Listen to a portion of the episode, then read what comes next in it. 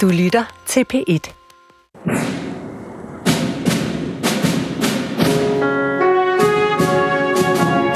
Før vi begynder, om 10-12 minutter kommer der et indslag, som er på engelsk. Og frem for at jeg taler ind over med oversættelse, har jeg lagt en slags undertekst på Facebook-siden Carsten Ortmann Radio til dem, der kunne tænke sig sådan en.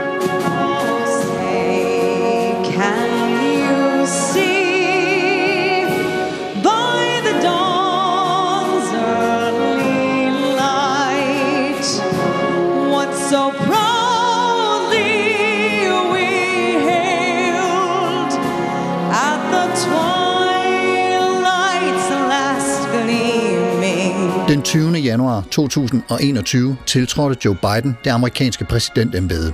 Det foregik på de samme trapper, som 14 dage forinden var blevet stormet af vrede Trump-tilhængere, der ville forhindre præsidentvalget i at blive verificeret. Og det foregik til akkompagnement af blandt andet et digt med titlen The Hill We Climb. Det er muligvis op ad bakke for Biden, men der lader til at være takter.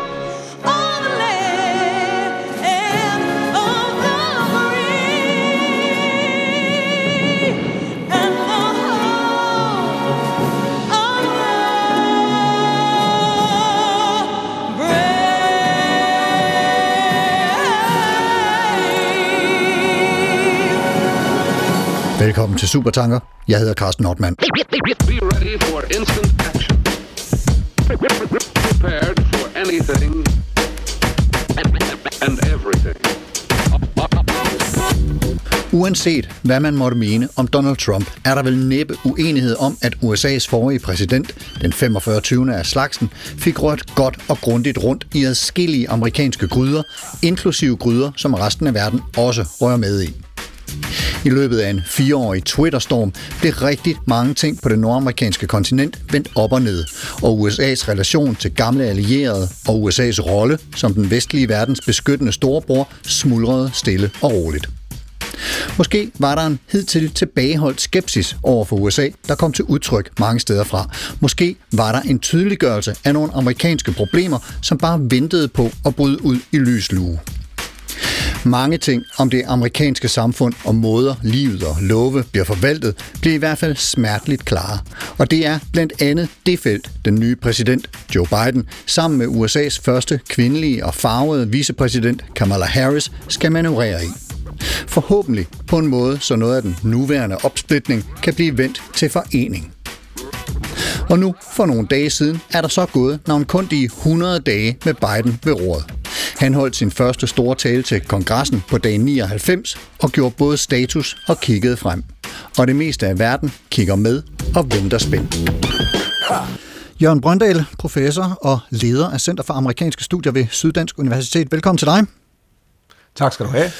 Du er et øh, menneske og en kapacitet, som vi hørte rigtig meget til, både under øh, præsidentvalgkampen og i forbindelse med stormen på kongressen og i forbindelse med indsættelsen. Du ved rigtig meget om USA og amerikanske forhold. Hvorfra stammer din interesse for alt det?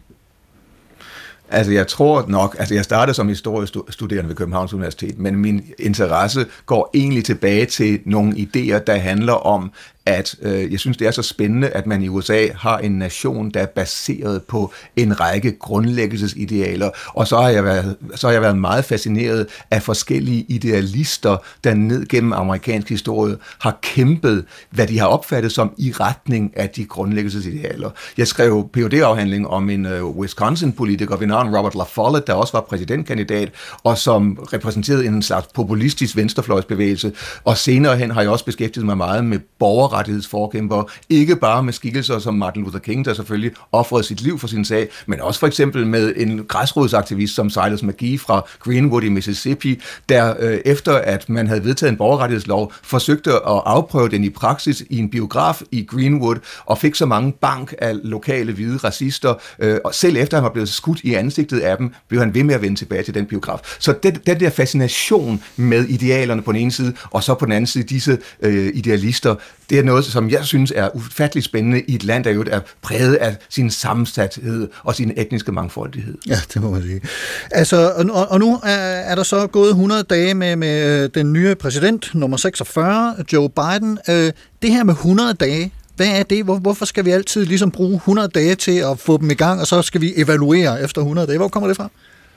Vi skal tilbage til en anden enorm krise. Øh, det, man kan sige, at Biden startede jo med hele coronakrisen, men hvis vi går tilbage til øh, den 4. marts 1933, hvor Franklin Roosevelt tiltræder som præsident, det er der, han holder sin tale, hvor han taler om, at det eneste, vi har at frygte, det er frygten selv, og hvor han så i øvrigt beder øh, kongressen om at give ham samme slags magt, som man ville have i en krigssituation der øh, iværksætter han øh, og kongressen i løbet af de første 100 dage fra 4. marts og så fra, øh, frem mod juni måned øh, et væld af kæmpestore reformer. Det er i de 100 dage, at det moderne præsidentembede støbes. Det er i de 100 dage, at øh, øh, øh, staten påtager sig en masse ansvar over for almindelige amerikanere, der ellers ville sulte. Det er disse 100 dage, man forsøger at øh, genoprette økonomien. Det lykkes ikke rigtigt, men man forsøger i mindst at gøre det. Så det er der, det stammer fra, og det er øh, det, som alle præsidenter lige siden har stræbt efter at kunne efterligne, og ingen er rigtig nået op på samme niveau i løbet af de 100 dage. Nej, og vi bruger det jo altså også herhjemme nu efterhånden ikke, til, til at, at vurdere efter 100 dage. Vi kommer til at, at, at dykke dybere ind i, hvad Bidens øh, projekt er, og hvilke øh, befordringer og forhindringer der er i forhold til det. Men hvis vi sådan lige meget hårdt på overs- hurtigt på overskriftniveau skal lave sådan en form for spiseseddel over, hvad det er, han skal forholde sig til. Bare sådan nogle hurtige overskrifter. Hvad er det så? Jamen altså, han, det han forsøger, det er at gennemføre de største øh, reformer øh, i nyere amerikansk historie. Det er reformer, der handler om, han har fået gennemført en coronapandemi øh, øh hjælpepakke, men så vil han også gennemføre en kæmpe, kæmpe stor infrastrukturpakke, plus en kæmpe stor familiepakke, til sammenlagt øh, hold på hatter og briller, 6 billioner, altså 6.000 milliarder dollars. Øh, det er det, han skal forholde sig til, og så hvordan i alverden det skal lykkes, når han kun har små majoriteter i kongressen. Yes. Og så er der selvfølgelig hele polariseringen af det amerikanske samfund, raceuroligheder, arbejdsløshed og, og, og så videre, så videre. Astrid Nordbo Andersen, idehistoriker og seniorforsker ved DIS, Dansk Institut for Internationale Studier. Velkommen til dig. Tak. Lige hurtigt, dit forskningsområde øh, er ikke så direkte ind i USA, men, men har alligevel utrolig meget berøring med det. Øh, kan du lige kort skitsere, hvad, hvad det er, du øh, primært koncentrerer dig om?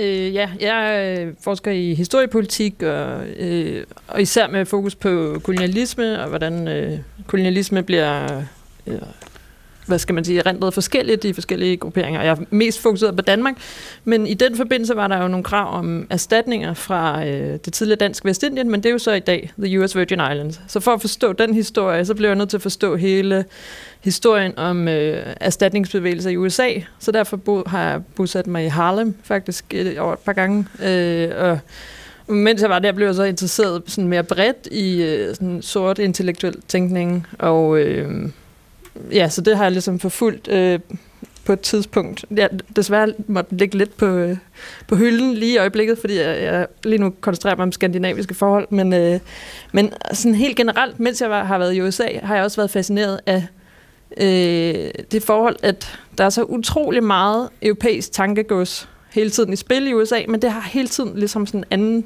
twist eller en anden drejning, og det betyder nogle gange, at vi faktisk ikke helt forstår.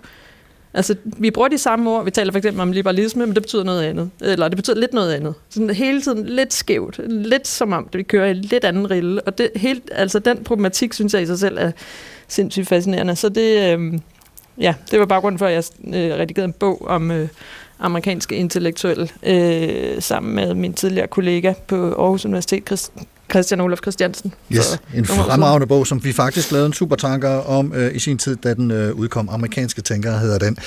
Hvis I nu begge to øh, lige skal, skal hurtigt øh, plante en, en, en tanke i øh, baghovedet på, på mig og, og lytterne, som, som det vil være godt at have med os i det følgende, øh, som, som sådan en eller anden form for ja, øh, grundlag, vi taler ud fra. Hvad kunne det så være, Jørgen Brøndal? Hvad vil du øh, sige?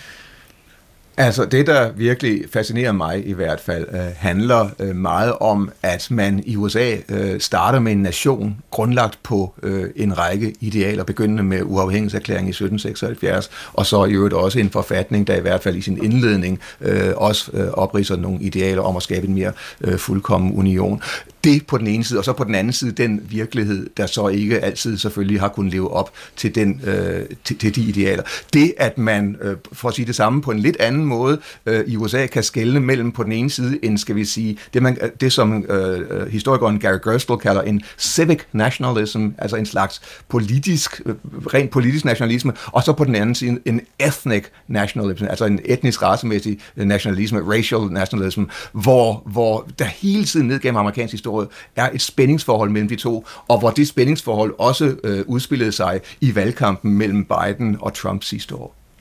Og Astrid, har du en, en tanke, vi kan tage med os? Øh, ja, og nu kommer vi lidt tilbage til det senere. Øh, men, men jeg synes, det er interessant øh, ved det her Bidens første 100 dage. Det er jo den der sådan monumentale øh, krise, han på en eller anden måde står overfor, eller at USA's rolle er virkelig nu tydelig for at være ved at blive fuldstændig omdefineret øh, på den verdenspolitiske scene, og, og der er ikke nogen, der helt ved, hvor det går hen, men han skal ligesom forsøge at lande det her på en eller anden måde. Og det, det kan man så forstå med øh, blandt andet en teoretiker som øh, Emmanuel Wallerstein, øh, en amerikansk sociolog, som skrev den her verdenssystemteori.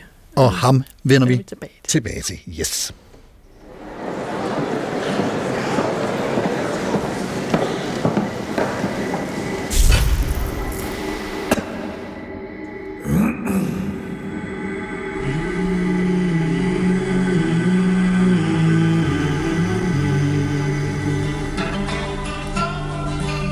Jeg har lavet et sammenklip af korte uddrag fra den unge digter Amanda Gormans The Hill We Climb, præsident Joe Bidens indsættelsestale og hans tale på dag 99 af præsidentembedet. Alle tre er i sagens natur spækket med one-liners, og det er umuligt at få samtlige sine af dem med. Alle tre kan findes i fuld længde online, relativt nemt, og frem for at jeg taler ind over med oversættelse, har jeg lagt en slags undertekst på Facebook-siden Carsten Ortmann Radio.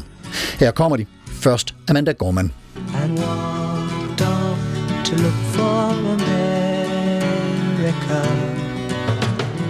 So we lift our gazes not to what stands between us, but what stands before us. We close the divide because we know to put our future first. We must first put our differences aside. We lay down our arms so we can reach out our arms to one another. That is the promise to Glade, the hill we climb if only we dare it. We will rebuild, reconcile, and recover. The new dawn blooms as we free it. For there is always light if only we're brave enough to see it, if only we're brave enough to be it. We'll press forward with speed and urgency, for we have much to do in this winter of peril and significant possibilities. Much to repair, much to restore, much to heal, much to build, and much to gain. Today, on this January day, my whole soul is in this bringing America together, uniting our people, uniting our nation. And I ask every American to join me in this cause to fight the foes we face anger, resentment, and hatred, extremism, lawlessness, violence, disease, joblessness, and hopelessness. With unity, we can do great things, important things. We can right wrongs. We can put people to work in good jobs. We can teach our children in safe schools. We can overcome the deadly virus. We can reward, reward work and rebuild the middle class and make health care secure for all. We can deliver racial justice and we can make America once again the leading force for good in the world.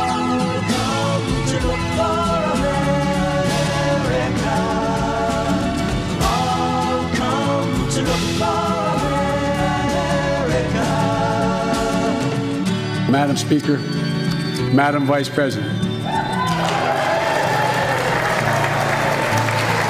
No president has ever said those words from this podium. No president has ever said those words. And it's about time. My fellow Americans, tonight I come to talk about crisis and opportunity, about rebuilding the nation, revitalizing our democracy, and winning the future for America. I stand here tonight, one day shy of the 100th day of my administration. 100 days since I inherited a nation, we all did, that was in crisis.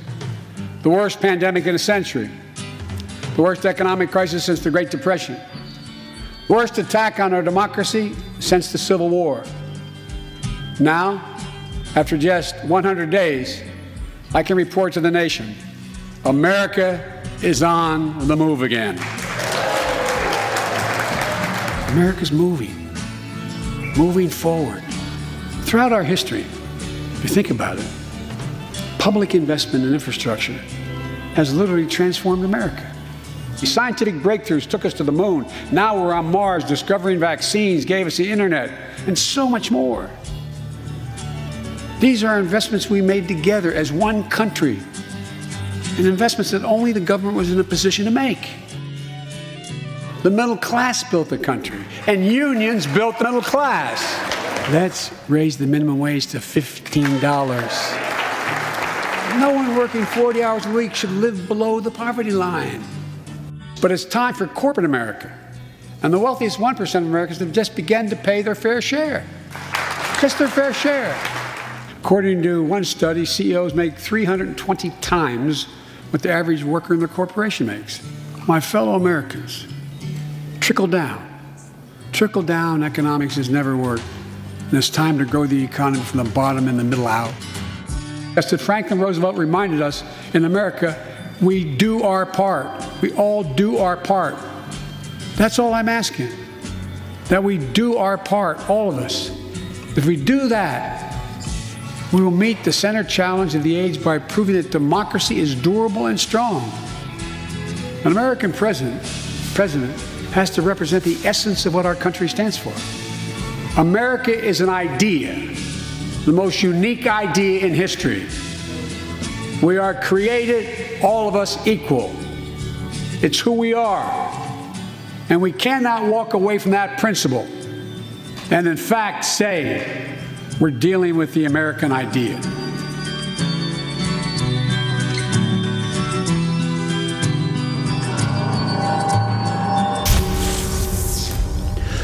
Jørgen Brøndal, professor og leder af Center for Amerikanske Studier. Det er øh, noget af en opgave, Joe Biden han står med, og som jeg var inde på indledningsvis, så kan titlen på Amanda Gormans digt The Hill We Climb godt i nogen grad overføres til, at det er op ad bakke, det arbejde, der skal gøres.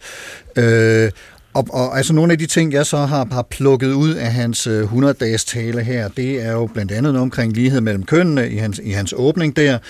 Der er, øh, han understreger retten til at organisere sig i fagforeninger, beskatning af de, de øh, allerrigeste. Han øh, advokerer for en stærk stat, som kan tage de beslutninger, der er nødvendige for at bygge infrastrukturen. Og så understreger han det her, som vi også lige kort var inde på, at USA er bygget på en idé. Øh, jeg kan godt forstå, hvis der for eksempel er nogle øh, republikanere, der sidder og tænker, at det her det er jo ren socialisme, hvis ikke ligefrem kommunisme. Altså, hvordan vil du beskrive øh, Bidens projekt, og, og hvor langt han er nået på de her første 100 dage? Jeg vil sige, det er i hvert fald et projekt, øh, der er øh, ganske anderledes i forhold til, hvad folk egentlig forventede af Biden.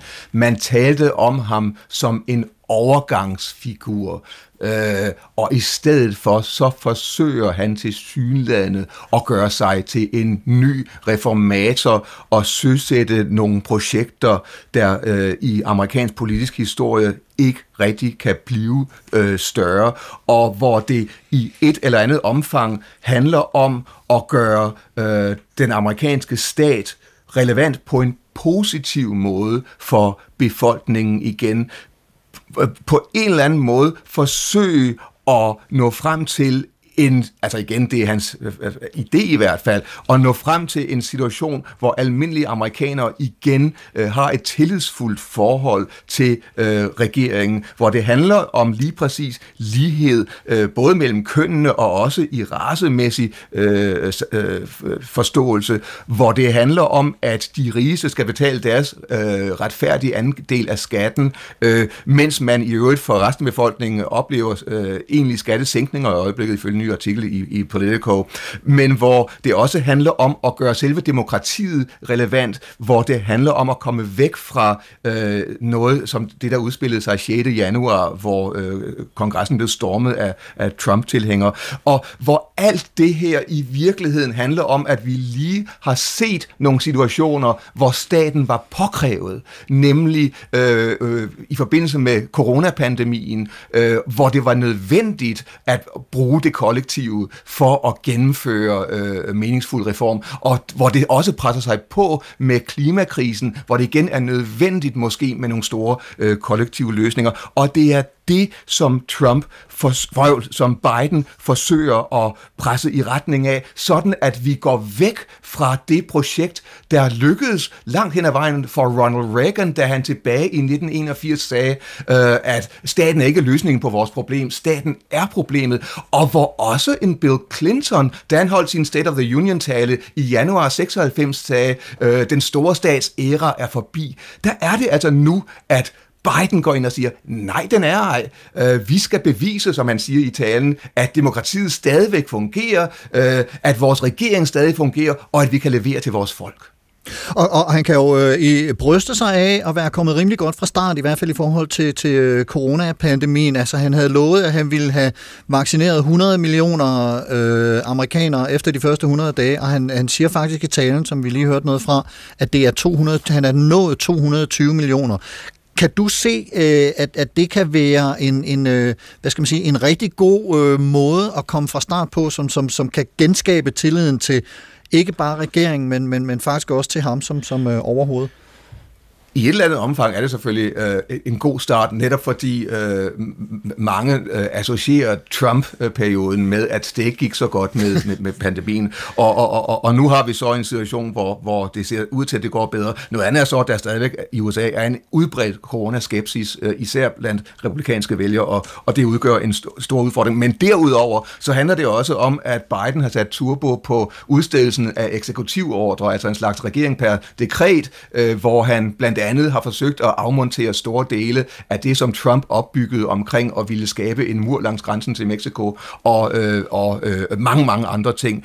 Og hvor det også er lykkedes Biden øh, i løbet af sine første 100 dage at få gennemført i hvert fald den første af de der tre store reformpakker, nemlig øh, den der hjælpepakke til 1,9 billion dollars, hvor ideen er blandt andet, at almindelige amerikanere får en check tilsendt på 1400 dollars. Så altså langt hen ad vejen er en del lykkes, selvom der er langt til mål, og hvor vi for eksempel ikke ser en politireform øh, blive vedtaget endnu, og hvor øh, ja, altså de to andre øh, infrastrukturparken og familieparken, vi må simpelthen se, hvad der sker. Det er alt for tidligt at sige. Men jo jo, øh, der er ingen tvivl om, at, at han selv øh, er, er, listet, er, er dukket op med nogle visioner af en meget historisk kaliber i den tale, som, som øh, han holdt i onsdags. Og vi skal lige have en ting på plads omkring tal, fordi der er nemlig som regel lidt, øh, lidt, lidt forvirring i det, fordi amerikanerne de har et lidt andet talsystem eller benævnelser, øh, end vi har. Når du siger en billion, så er det det, der svarer til 1000 milliarder. milliarder. Ja. Ja. Godt. Øhm, når man så kigger på det her udefra, og USA's relation til verden, og, og hele øh, Bidens øh, hvad skal man sige, indtog og, og, og første 100 dage, set i, i et, øh, et dansk øh, og også i et internationalt perspektiv, hvordan øh, ser det så ud øh, ja, for, for dig, så? Ja, altså jeg vil da sige det på den måde, at når øh, amerikanerne får et opsving, og hvor vi allerede nu taler om en vækst i, i det første kvartal i år på omkring øh, øh 6% i USA, så vidt jeg kan forstå, øh, så er det noget, der også øh, vil have en afsmittende øh, effekt øh, på øh, resten af den vestlige verden. Det er der ingen tvivl om, og øh, så sent som i går så jeg også i en, en dansk avis, øh, hvordan øh, vi også øh, kan forvente et opsving der er på vej.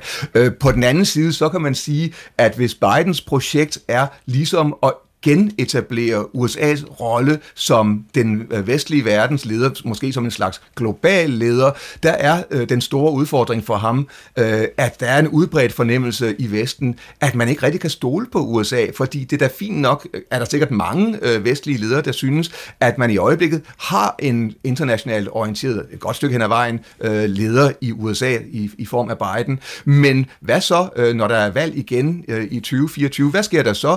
Og derfor så øhm, øh, er der i hvert fald, så, så må man i hvert fald øh, i et eller andet omfang i andre lande leve med en øh, forestilling om, at det kan godt være, at det lige nu ser nogenlunde stabilt ud, og vi igen er tilbage ved den form for ikke helt, men alligevel et, et stykke hen ad vejen ved en idé om en international orden, men hvor et ustabilt og uforudsigeligt øh, USA igen kan blive realiteten, øh, hvis, øh, der, øh, hvis der er endnu et præsidentvalg, og hvis man vælger øh, nogle typer sådan øh, i, i Trump-kategorien. Der var en øh, amerikansk, øh, øh, øh med- et amerikansk medlem af kongressen, der hed Tom Lantos øh, fra Kalifornien, som øh, øh, sagde om amerikansk udenrigspolitik, at, at i hvert fald så, så, så må man sige, at amerikansk udenrigspolitik er som en supertanker, øh, og derfor tager det tid at vende skuden, og, og det er selvfølgelig også noget, som, som man må tage med i betragtning. Ja.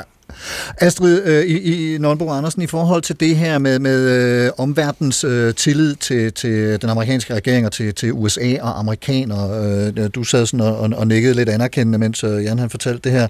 Hva, hva, hvordan ser du øh, Bidens øh, første 100 dages øh, effekt på, på øh, det danske og det internationale øh, perspektiv? Og det synes jeg er faktisk lidt svært at svare på lige nu. Jeg tror, at øh, netop som Jørgen siger, vi er lidt i sådan en ventepos- afventende position. Og jeg tror måske også, sådan som jeg ser det, er at tiden måske løbet fra, eller der er måske, øh, man er begyndt at an, øh, anerkende, at tiden er måske løbet fra USA som den her hegemon, som øh, ligesom er verdensleder. Altså Ja. ja. netop som Jørgen siger, man kan ikke, vi kan jo ikke vide, vi så ligesom efter Obama kom der det her backlash i, for, i form af Trump. Nu øh, prøver øh, Biden med nogle endnu mere radikale i virkeligheden reformer, større reformer. Vil det så give et eller andet endnu større backlash, eller, eller er vi på vej over i noget helt andet? Øh, men så der har jo været tillidskriser, også før Trump, øh, vi så med Snowden, fandt vi ud af, at øh, hvad hedder det, der blev spioneret mod øh, nogle Ja. USA's nærmeste allierede, Tyskland og Frankrig osv. Under Obama, ikke? Øh, jo. Ja. ja. Og øh, altså man kan sige, i en bredere verden, hele det her fokus, der har været på racisme, har jo også været noget, man ligesom i den ikke-hvide verden har øh, noteret sig. Ikke? Sådan, hvad, har I ikke engang styr på det? Altså, hvad, hvad er det for noget? Det kan vi ikke, det kan vi ikke arbejde med. Og så er der hele klimakrisen. Øh, nu har Biden meldt sig ind i Paris, eller meldt USA tilbage ind i Paris-aftalen. Men er det nok? Og, og, ja, hvor Ja. går det hen? Hvor, hvor, hvor bliver det landet? Så jeg tror, der er sådan en... Vi, vi må lige... Altså, det, er, se. det, det lyder som sådan en, øh, altså, øh, øh, talk the talk, og så walk the walk-agtig mm. øh, øh, logik med, altså, nu er der sat en masse ord på, og kan de så mm. øh, rent faktisk også øh, sætte handling bag og få det til at Men at jeg tror lykkes? også samtidig, der er en, en måske sådan længsel efter, bare, bare det dog vil være sådan, at vi var tilbage ved en mere stabil verdensorden. Jeg tror bare ikke nødvendigvis, det er så realistisk, men man vil måske nok også se nogen, der ligesom læner sig lidt tilbage i den, sådan, oh, nu er vi tilbage efter nogle vanvittige år med Trump. Øh, så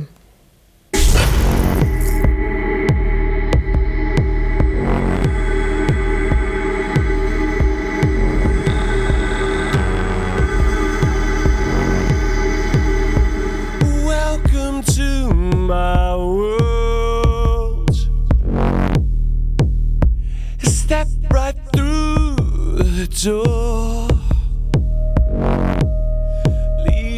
Leave tranquilizers at home. You don't need them anymore. Den 16. januar 2021 kunne man i Dagbladet Information læse en artikel af seniorforsker på DIS, Vibeke Skov Tjalve, som udpeger to bøger, der kan hjælpe til forståelsen af, hvad der er foregået i USA de seneste ikke bare fire, men 80 år, og hvad der kan komme til at foregå i tiden, der kommer.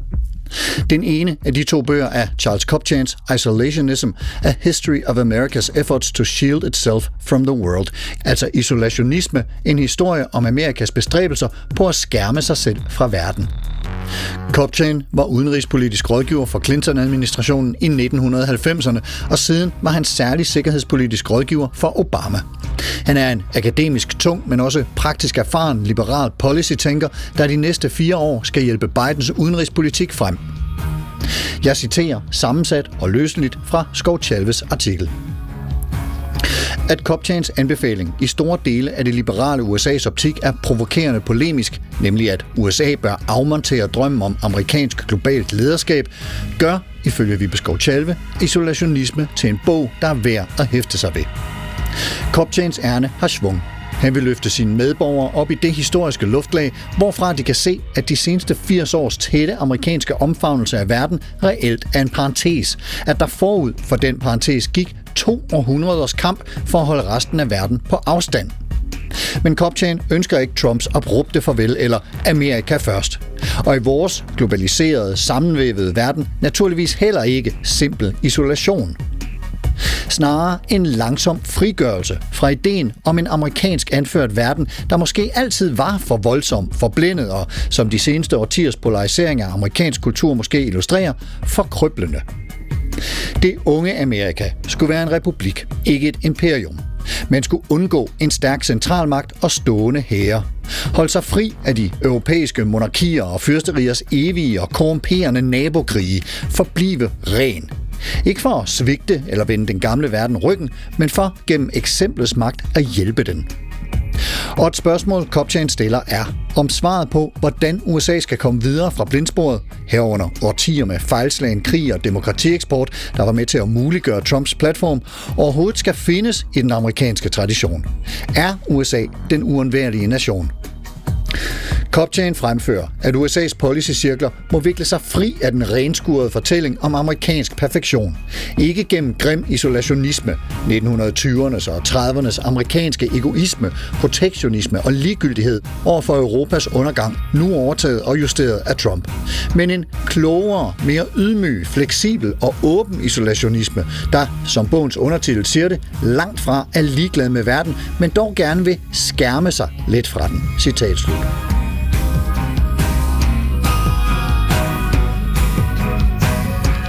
I en anden informationsartikel taler chefredaktør Rune Lykkeberg med professor i amerikansk historie ved Cambridge Universitet i England, Gary Gerstle, som i 1990 udgav antologien The Rise and Fall of the New Deal Order 1930-1980, og som pt. er ved at skrive The Rise and Fall of the Neoliberal Order, som skal udkomme næste år. Og Gerstle siger, det, der sker, er, at den politiske orden, som har været meget dominerende, falder fra hinanden. Det gjorde den allerede 2016, hvor Bernie Sanders angreb den fra venstre, og Donald Trump, uden rigtig at vide eller ville det, angreb den fra højre. Deres gennembrud afslørede, at det var tid til nye stemmer og tanker. Roosevelt, som stod bag New Deal i 30'erne, byggede sit politiske verdensbillede på fire friheder. Ytringsfrihed, religionsfrihed, frihed fra nød og frihed fra frygt. Den nyliberale orden, som varede fra ca. 1980 til 2020, byggede ifølge Gørsel på fire andre friheder. Fri bevægelighed, for kapital, for mennesker og for information, og fri handel. Nyliberalismen satte menneskenes, pengenes og informationens fri bevægelighed over andre hensyn som retfærdighed og lighed, og lovede, at en verden uden grænser og barriere for kapital og arbejdskraft ville gøre alle mere velstående og frie. Det var nyliberalisternes drøm om den globaliserede verden, siger Gørstel og ryster på hovedet. Men den forfærdelige krise i 2008 udstillede, at det var en ren fantasi. I de 13 år, der er gået siden, er folk i amerikansk politik begyndt at tænke anderledes og skabe nye idéer. Venstrefløjen, som har været marginaliseret og uden indflydelse, begynder at blive hørt igen. Klimakatastrofen, som tror hele vores civilisation, er konteksten for det. Den kalder på store handlinger og forandringer, som ingen demokratisk leder kan ignorere længere. Roosevelt indså, siger Gerstle, at man skal knytte venstrefløjen og midten i partiet sammen i fælles projekter og en fælles dagsorden. Det blev Roosevelts platform, som gjorde hans reformer så stærke, at de førte til blivende forandringer af det amerikanske samfund. Det er en utrolig svær øvelse, men det er historisk set vejen til succes for det demokratiske parti. Citat slut. Well.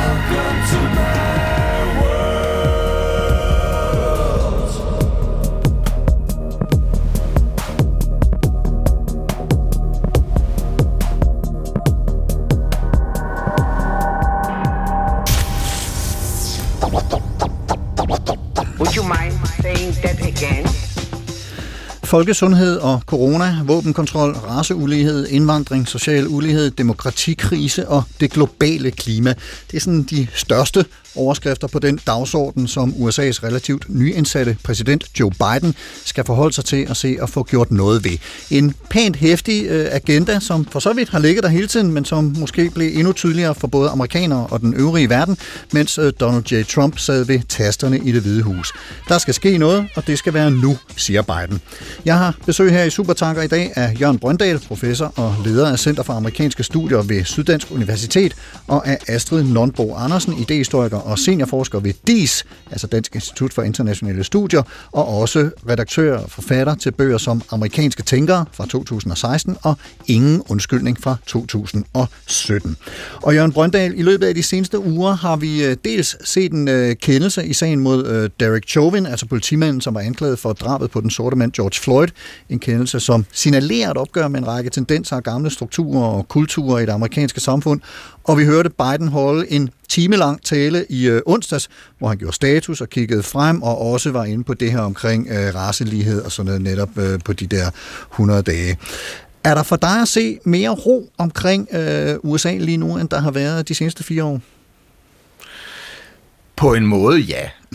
Det vil sige, øh, øh, Twitterstorm, tweetstormene øh, at af æra ser ud til at være over øh, for nu. Så man, man vågner ikke op til, til øh, opsigtsvækkende kæmpestore overskrifter hver dag nærmest i øjeblikket.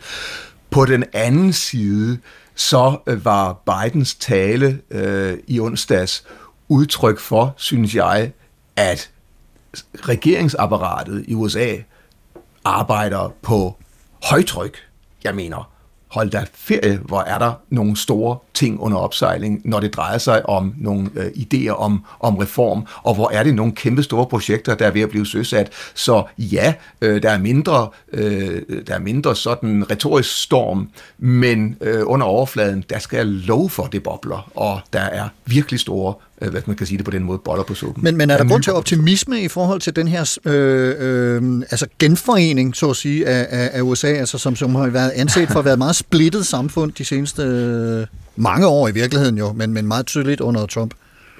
USA er stadigvæk et øh, meget splittet samfund, øh, forstået på den måde, at øh, der lige nu i staten Arizona foregår en underlig genoptælling af stemmerne i Maricopa County, det største county der, øh, og hvor øh, det er sådan nogle konspirationsteoretikere typer, der står bag den genoptælling, øh, og hvor det stadigvæk er sådan, at omkring, så vidt jeg husker, 60 procent af republikanerne ikke mener, at Biden har øh, vundet præsidentvalget. Så der, der er grænser for, hvor optimistisk man kan være, kan man sige. Øh, også når man tager i betragtning, altså, altså hvis man er demokrat og tager i betragtning, hvad situationen er i kongressen lige nu, så er den den, at i repræsentanternes hus, der har øh, demokraterne et spinkelt flertal, så vidt jeg husker, er det på seks øh, flere demokrater, end der er republikanere i huset lige nu. Det er meget, meget lidt i et system, hvor man ikke har partidisciplin som i Danmark, og hvor man, hvor man godt kan risikere, at, at øh, politikere stemmer i forskellige retninger.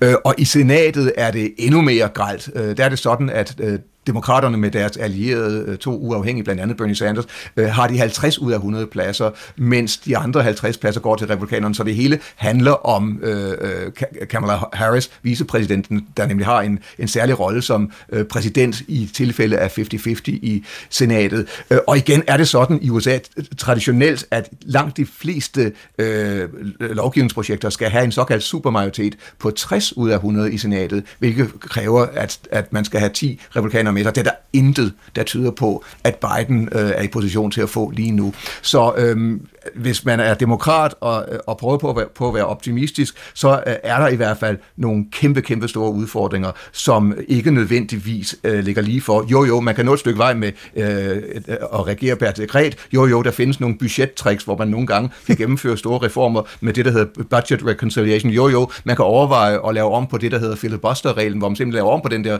øh, supermajoritet på 60, og, og, og simpelthen vedtager, at man i stedet for bare skal have en majoritet på 51. Der er forskellige måder. Man kan også godt erklære øh, nødretstilstand. Det gjorde Trump ved grænsen for eksempel, og så tiltager præsidenten sig ekstra beføjelser. Men altså, jeg synes ikke, der er grund til super optimisme, hvis man er demokrat, fordi der er så mange praktiske udfordringer på vejen frem mod det der nye reformerede USA. Vi forholder os afventende lidt endnu.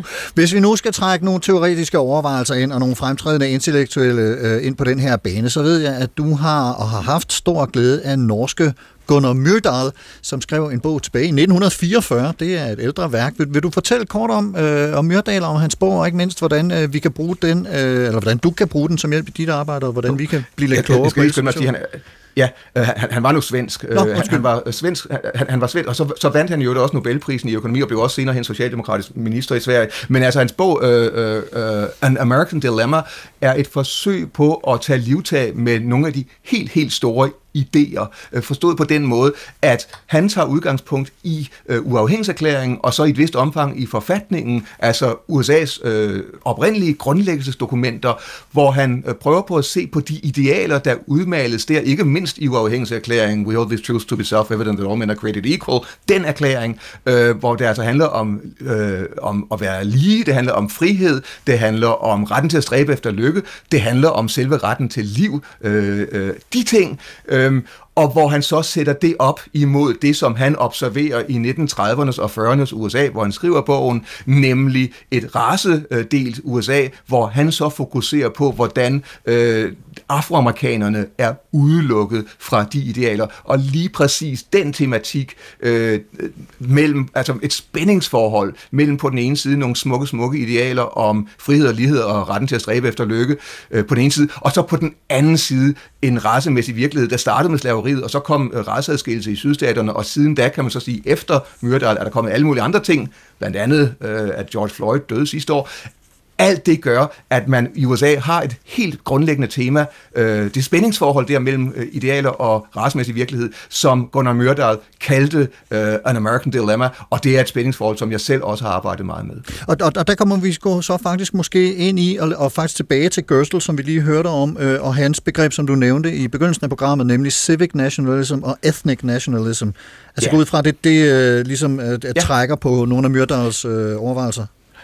Ja, altså hvis man læser Gary Gerstels bog fra 2001, American Crucible, og Crucible det er altså et synonym for melting pot, altså for smeltedigel. Hvis man læser den, så i, jeg mener det er den allerførste sætning, der, ta, der, citerer Gary Gerstel, så vidt jeg husker Gunnar Myrdal, fordi øh, de der, det der med at skelne mellem en civic nationalism, der ligesom er baseret på, skal vi sige, nogle nærmest farveblinde øh, politiske idealer, igen, hvor man ideelt set måske kunne, kunne læse øh, forfatningen, så, uafhængighedserklæringen sådan, det er svært med forfatningen, for så sige, men, men, men hvor man har det på den ene side, og hvor man så sætter det op imod en uh, ethnic eller racial nationalism på den anden side, så har man noget, der minder øh, om, om, om øh, det, som Myrdal beskæftiger sig med. Og så er der også det ved det, at hvis vi tager igen det politiske projekt, altså det her nærmest farveblinde politiske projekt, så kan man også gå et skridt videre. Der er der en, øh, en forsker tilbage i 1967, der hedder Robert Beller, øh, der skrev om det, han kaldte amerikansk civil religion, og hvor han lige så, ligesom ophøjer det politiske projekt som noget, som amerikanerne har et nærmest religiøst forhold til, hvor uafhængighedserklæringen og forfatningen nærmest er blevet til hellige skriftsteder, hvor frihedsgudinden er blevet til en slags guddom, og hvor øh, øh, Abraham Lincolns Gettysburg-tale i 1863 og Martin Luther Kings I Have a Dream i 1963 øh, er øh, prædikner i denne civile, civile religions øh, navn. Så alt det er en del af det, som vi også ser lige nu, øh, at Biden forholder sig til, fordi man kan måske sige, at Trumps projekt langt hen ad vejen handlede om ethnic racial nationalism, mens øh, Biden så forsøger i hvert fald at vende tilbage til noget, øh, der også handler om civic nationalism. Yes. Og Astrid Nombo Andersen, øh, du har også øh, taget noget øh, teori med, om man så må sige, af blandt andre den amerikanske tænker Emmanuel Wallerstein. Han har så faktisk selskab af lidt andre i den her verdenssystemteori, som den hedder. Vil du, vil du ikke prøve at fortælle lidt om den, og, og hvad Wallerstein og de andre kan, hvordan de kan hjælpe os i, i opfattelsen af USA? Som, ja. Jo. Øh, ja, grund til, at jeg tog det med, var for at ligesom forstå lidt den her, øh, det man kunne kalde afslutningen på det amerikanske århundrede, eller den her, øh, hvor er det, vi er på vej hen nu, ikke? Og øh, Wallerstein er en blandt flere, øh, men det er tit ham, der tilskrives øh, selve den her øh, verdenssystemteori, men altså, den ligger tæt op af noget, der hedder dependency theory, med øh, navne som øh, Walter Rodney og Andrew Gunder Frank, som øh, er, også springer ud af en kritik af den øh, udviklingspolitik, øh, man førte efter 2. verdenskrig.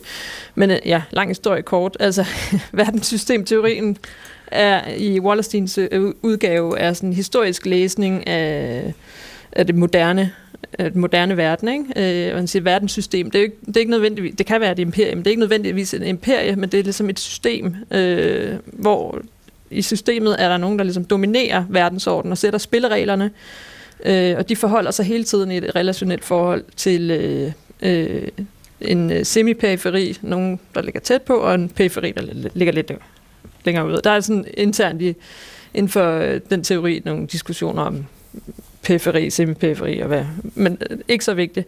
Men altså, hvis vi kigger på det historisk, eller ikke jo, vigtigt, men, men i den her sammenhæng, så hvis vi ligesom skal forstå øh, øh, også, øh, i forhold til COP-gender, øh, altså hvad er, det, hvad er det for en udvikling, der går forud, ikke? Så har vi en verdensorden eller verdenssystem, der startede med at være domineret i det 16. århundredes Vesteuropa af øh, Holland og Frankrig, og så skifter det ligesom over til Storbritannien, og så ser man øh, i, fra 1870'erne, 80'erne en ligesom kamp mellem Storbritannien, øh, Tyskland og øh, i stigende grad USA. Ikke? USA holder sig lidt udenfor, men bliver ligesom involveret i, og på et tidspunkt skifter det her til øh, en amerikansk dominans, og det er USA, der sætter sig på hegemon, og, og det, det er ligesom regime. Og det er vel i vid udstrækning noget, der sker i kølvandet på 2. verdenskrig, ikke? Ja. Jo, jo. Men, det, men i nogle omgange, ikke? fordi i Første Verdenskrig er, bliver USA jo involveret, men så trækker sig det tilbage igen, og så kommer tilbage igen. Ikke? Og Tyskland forsøger to gange at, at, at snuppe den her øh, Ja.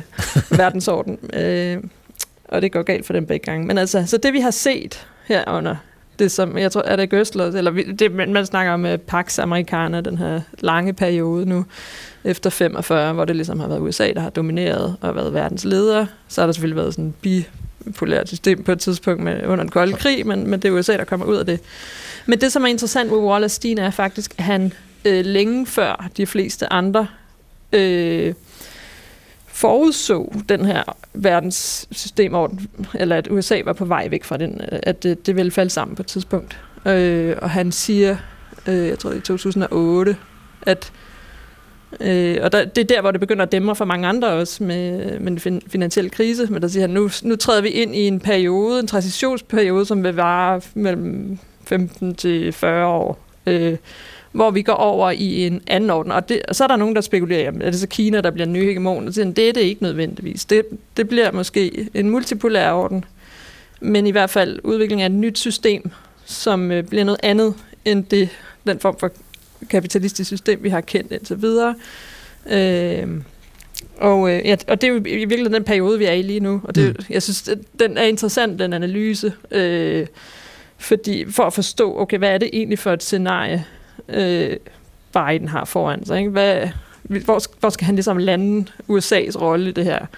Øh, det bliver ikke som hegemon, sandsynligvis, men, men hvad bliver det så? Og hvad bliver det for en verdensorden? Og der er der er jo flere konkurrerende visioner, kan man sige.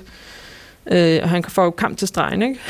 Altså noget af det, der var øjenåbne for mig, da du fortalte mig om den her øh, verdenssystemteori øh, øh, i, i- i forberedelsen til det her program, det var øh, en, en form for sammenligning eller parallel til Romeriet, som, som jo også havde virkelig store øh, fangarme ud i, i øh, verden, og som så smuldrede. Det var så muligvis af nogle andre årsager end, end øh, USA's relation. Men, men der er... Øh, jeg, det, det hjalp mig på en eller anden måde at forstå USA's enorme internationale rolle med, med forretning ud over det hele, øh, som på, på, lidt på samme måde, og, og se, at det er lidt under opbrud nu, og nu skal de så finde deres ben efter sådan et opbrud. Ja, vi skal alle sammen finde vores ben, ikke? Ja. Vi, skal, vi, vi skal væk fra...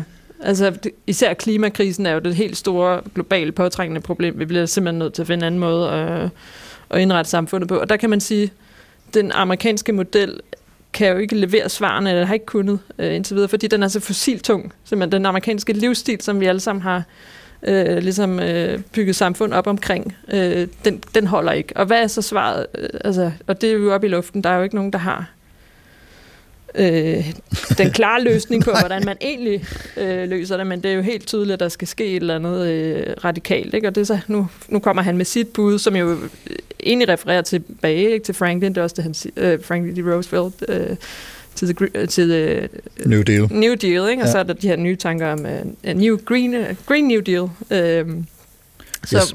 Men det er, jo, det er jo et bud, ikke? Og, og så må vi se, hvor det egentlig lander. Jeg tror ikke, der er nogen, der kan rigtig svare på det lige nu. Men, øh, men det er i hvert fald den udfordring, han står overfor.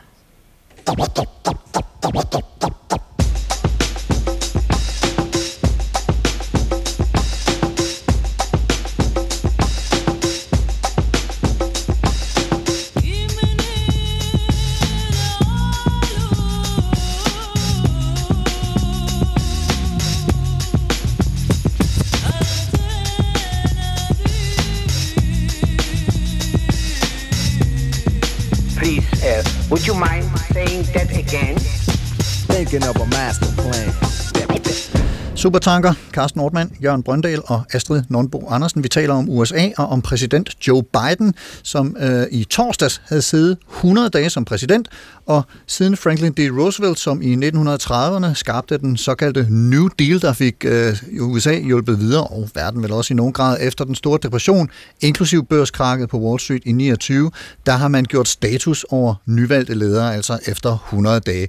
Jørgen Brøndal, øh, hvis vi lige skal kigge frem øh, ganske kort, der er de næste store sten i, øh, i det her vadested, hvor vi skal vurdere, hvordan det går, ikke bare for Joe Biden og USA på de indre linjer, men også for den globale sammenhængskraft og den rolle, som USA spiller i det.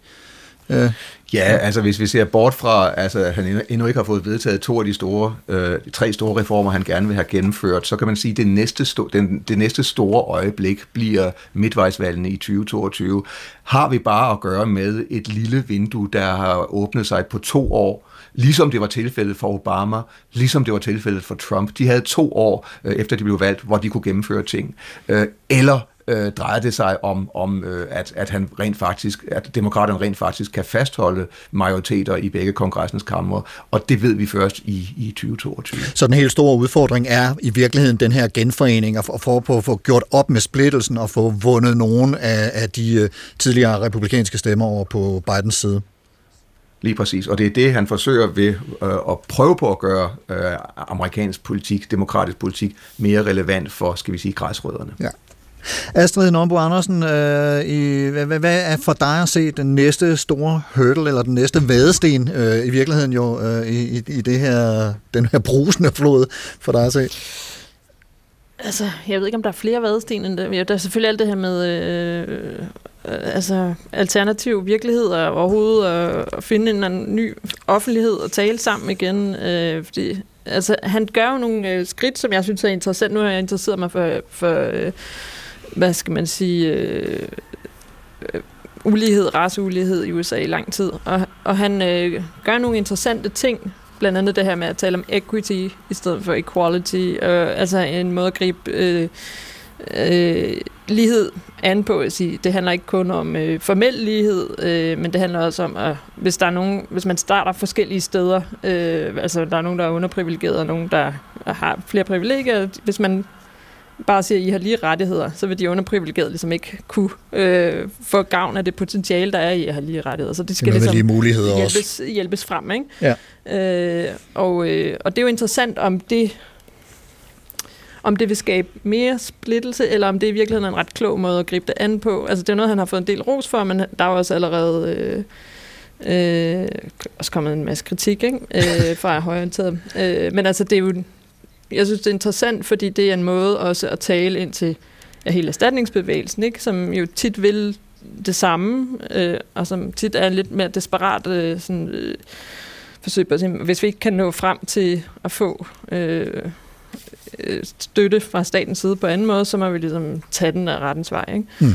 Øh, men på den måde griber han jo tilbage til nogle ældre tanker også, øh, som lå omkring affirmative action oprindeligt, øh, som var tænkt i samme ånd. Ikke? Man ligesom, det er ikke nok, altså, vi har det her berømte citat fra Lyndon B. Johnson, det er ikke nok, at man øh, tager en, en, der har ligget lænker frem til startlinjen og siger, så nu kan I begge to konkurrere sammen med en, der er sportstrænet person. nu kan I begge to øh, konkurrere herfra lige lidt. Altså, det, vil jo, det er klart, Ja, ja, der, det er klart, den ene vil vinde. Ikke? Der er, no- øh, øh, Øh, så det, så det, er jo, det er jo nogle tanker, man har arbejdet med før, og haft på programmet før, øh, med spørgsmål om det kan indfries. Og det, det bliver jo nødt til at blive indfriet på en eller anden måde, fordi han har lovet det til sine øh, sorte, sorte vælgere. Øh, så, men omvendt.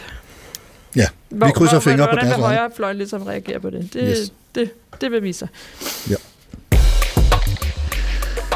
Jørgen, Astrid, Karsten, supertanker om USA, Joe Biden, fremtiden, amerikanerne og os alle sammen øh, supertanker øh, ved at, er ved at nærme sig frihedsgudinden og Ellis Island i baggrunden, men vi kan lige nå, øh, inden vi går i havn, et par anbefalinger fra jer to, Jørgen Brøndal og Astrid Nordbo Andersen, til hvor lytterne kan gå hen, hvis de vil undersøge nogle af de her ting nærmere. Øh, og Jørgen, du har taget øh, tre bøger med, og det skal gå lidt stærkt, kan jeg lige se på uret her, Ja. men øh, lad, os, lad os få dem. Ja, øh, den første, det er lige præcis Gary Gerstels bog American Crucible, Race and Nation in the 20th Century. Den udkom godt nok i 2001, men den udfolder begreberne civic nationalism og racial nationalism. Så er der en øh, bog af øh, Andrew Hartman, som tidligere i øvrigt har været Fulbright-professor i Odense øh, ved SDU. Ja. Han har skrevet en bog, der hedder A War for the Soul of America, A History of the Culture Wars, og en anden udgave kom i 19. Det er vigtigt, at man køber anden udgaven, fordi i første ud- udgaven, der kom man for skade og forudsige, at kulturkrigene var ved at dø ud.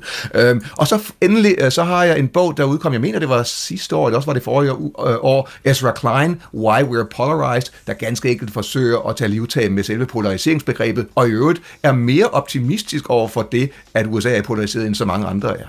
Og Astrid Nombo Andersen, du har også et par bøger med. Ja, jeg har to klassikere. Altså, jeg tænkte, øh, dels, hvis man er interesseret i at læse Wallerstein, så kan man jo læse hans øh, gamle trebindsværk. Det er, jo, det er jo gammelt, men altså, det er en klassiker. Øh, Øh, det hedder The Modern World System, og første bind kom i 74, og øh, jeg tror, sidste bind kom i 89. Øh, og så nu, hvis, hvor vi taler om race, diskrimination og så videre, øh, selvfølgelig øh, W.E.B. Du Bois, øh, The Souls of Black Folks, som er sådan en klassiker. Øh, og han er en af de største øh, afroamerikanske intellektuelle øh, virkelig bekendtskab værd, for at så forstå den lange øh, historie. Altså han er, blandt andet fordi han lever så længe, så, øh, så når han igennem så mange forskellige faser af USA's historie, som han forholder sig til. Så det, det er super interessant læsning. Men det her, det er ligesom hans, øh, en af hans store klassikere fra 1903. Øh, Yes, Ja. og alle, alle de her anbefalinger, inklusive nogle anbefalinger, som jeg har, dem lægger jeg på Facebook-siden Carsten Ortmann Radio.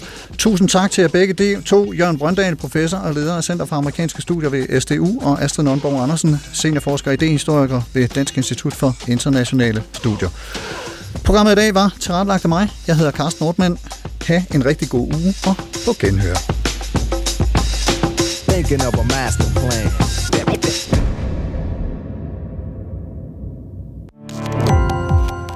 Gå på opdagelse i alle DR's podcast og radioprogrammer. I appen DR Lyd.